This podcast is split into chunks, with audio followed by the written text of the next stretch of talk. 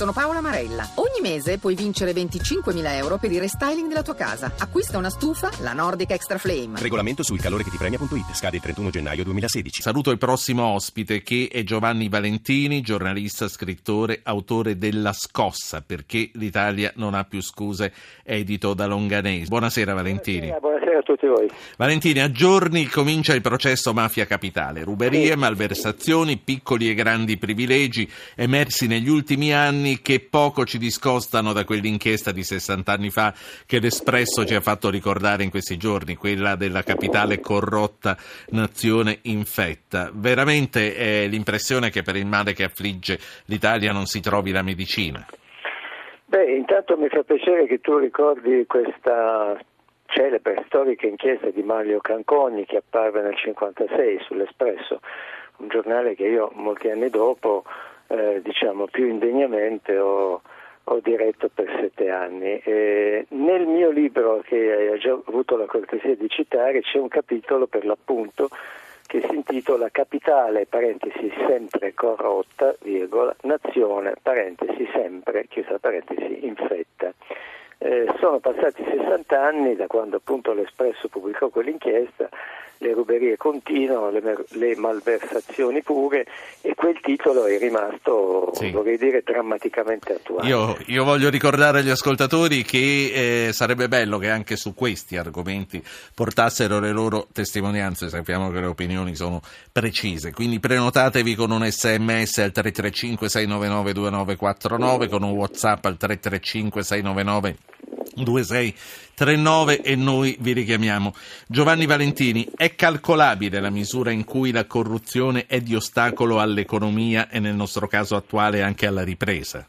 Ma, mm, direi sicuramente di sì, intanto in termini puramente numerici c'è una stima diciamo, che mm, non è documentata, ma insomma si calcola che costi la corruzione all'incirca 60 miliardi all'anno in Italia e 120 eh, in Europa, il che significa l'1%. Che l'Italia si mangia mezza dell'Europa, tra sì, l'altro. Esattamente, eh, circa l'1% della intera ricchezza prodotta dal continente. Ora, questi episodi a cui purtroppo eh, siamo costretti ad, ad, assistere, che si ripetono eh, nel tempo, fanno parte di un uh, malcostume nazionale che riguarda senz'altro in primo luogo la cosiddetta casta.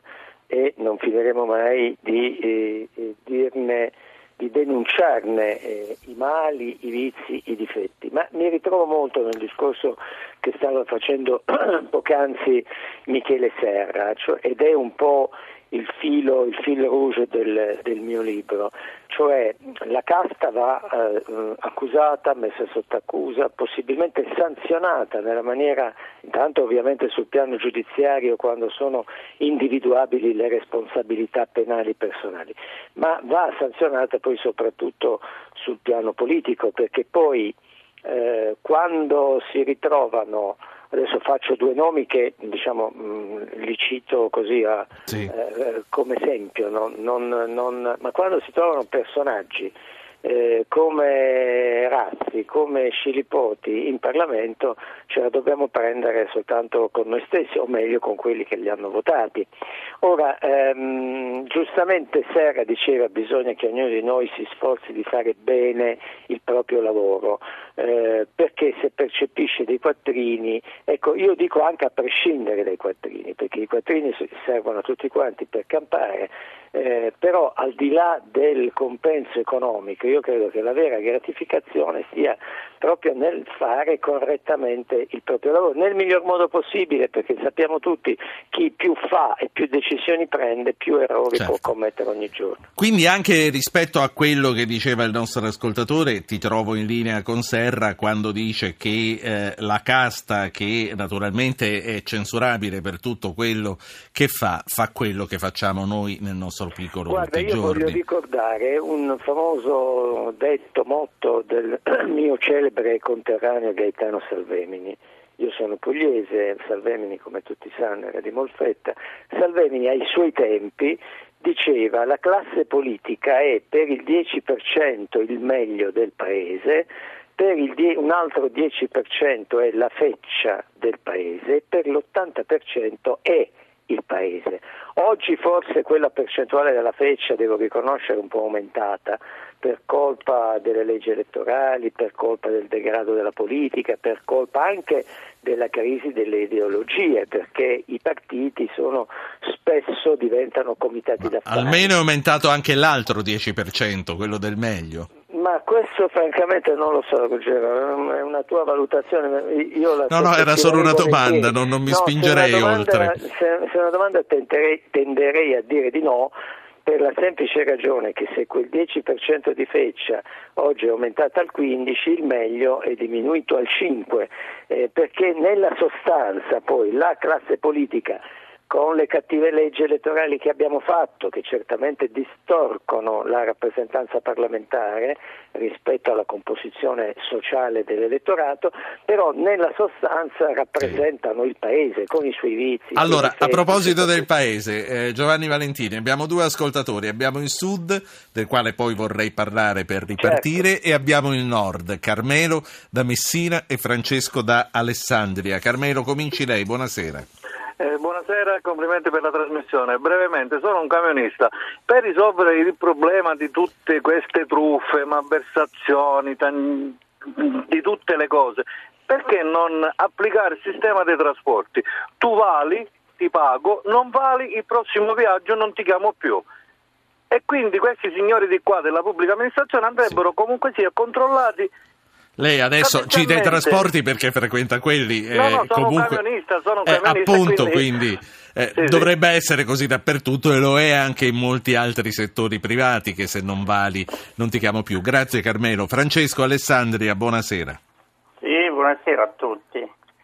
Eh, diciamo che a me è un argomento che interessa molto e sono, discuto spesso con amici. E... Lo dica a noi siccome, questo giro. Siccome ho avuto esperienze lavorative da piccolo imprenditore e ho costruito anche degli immobili un po' gestendoli da, da me.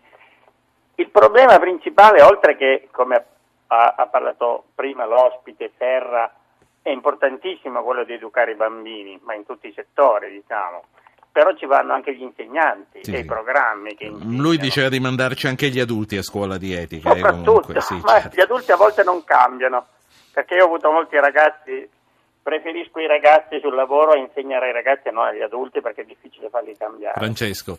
Diciamo Ga- che la cosa sì. focale è che lo Stato poi deve gestire le cose come un'azienda quando si tratta di... E qui, e qui arriviamo. Prima che Valentini intervenga e risponda a Carmelo e Francesco, faccio parlare anche Marco. Buonasera eh, Marco. Cosenza. Buonasera. Sì. Buonasera e complimenti, ogni sera la seguo. Eh, niente, io volevo intervenire sul discorso prima del, del comune di, di Sanremo. Eh, io trovo pienamente ingiusto eh, la differenza che c'è fra i lavoratori eh, privati e i lavoratori pubblici, perché sembra che uno non appena riesce ad ambire un posto pubblico è a posto per tutta la vita, quindi non viene più controllato né in termini di produttività sì. né in termini Adesso con la riforma si spera che qualcosa cambierà, insomma, no, nero beh, su bianco ho, è stato scritto, poi gli atteggiamenti ho, individuali anche degli statali dovranno cambiare. Però lei certo. diceva io ho l'esperienza di parecchi miei amici, mia moglie che lavorano sì. nel pubblico, io purtroppo quello che vedo è che non hanno il potere, i dirigenti eventualmente per poter segnalare queste anomalie, eh, perché sembra che una persona del pubblico non può essere mai licenziato, oppure se ne sentono casi singoli eh, sì, come, allora, grazie per aver chiamato Marco. Come dicevo, sì, è, è, stato quasi sempre così fino adesso. Speriamo che non lo sia più con la riforma della pubblica amministrazione che ci dovrebbe mettere un qualcosa. Però anche ehm, Valentini, Giovanni Valentini, anche a proposito del dirigente statale che non può, eh, eccetera, eccetera, tante volte non vuole, perché nessuno gli fa pressione affinché faccia il suo lavoro, che sarebbe quello. Credo che sia proprio così, anche perché se non avesse altri mezzi di carattere amministrativo, diciamo disciplinare, eccetera, potrebbe, e ce li ha invece, potrebbe pur sempre uscire dal suo ufficio, andare alla Procura della Repubblica e denunciare, assumersi questa responsabilità, però è un problema di contesto, di sistema, noi non possiamo chiedere diciamo, atti isolati di testimonianza, in qualche caso di eroismo ai dirigenti pubblici, il problema è che eh, fra, le, fra, le, buone cose, alcune non, non sono buone, altre sono buone, fatte da, da questo governo c'è la, da una parte la riforma degli appalti, dall'altra anche la riforma della pubblica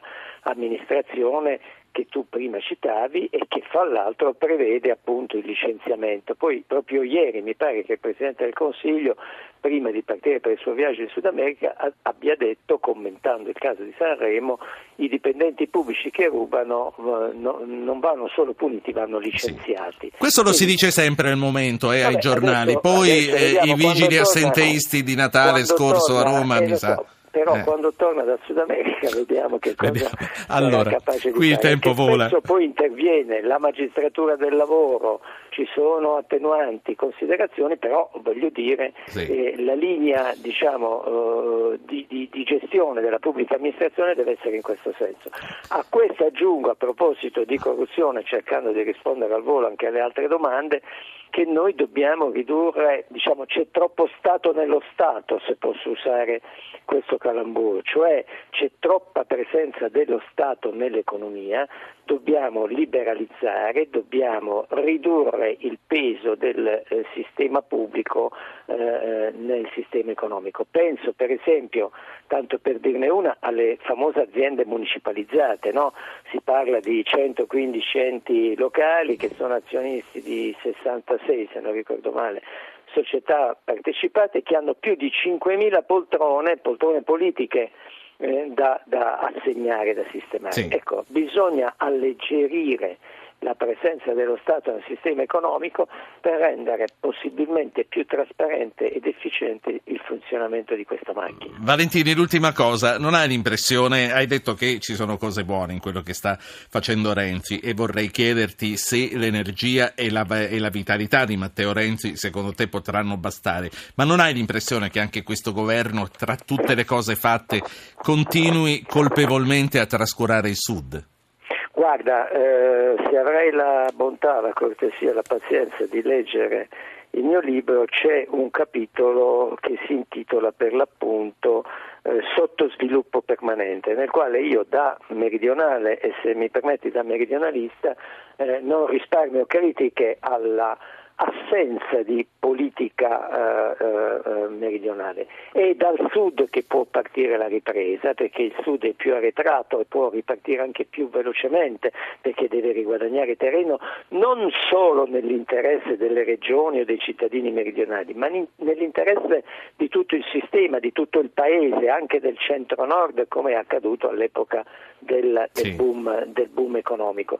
Quindi io non risparmio critiche, però um, eh, tendo a vedere, lo voglio dire, anzi non tendo, mi ostino a vedere il bicchiere mezzo pieno. Dobbiamo stare attenti in una fase difficile, molto critica di transizione economico-sociale a non buttare Dovre... via il classico bambino sì, con la dovremmo, dovremmo essere tutti ostinatamente eh, persuasi di vederlo mezzo pieno questo bicchiere. Ti ringrazio infinitamente Giovanni Valentini. ascoltatori, buona serata. Grazie. grazie a te Giovanni Valentini, giornalista, scrittore, ha scritto La scossa perché l'Italia non ha più scuse di Longanesi.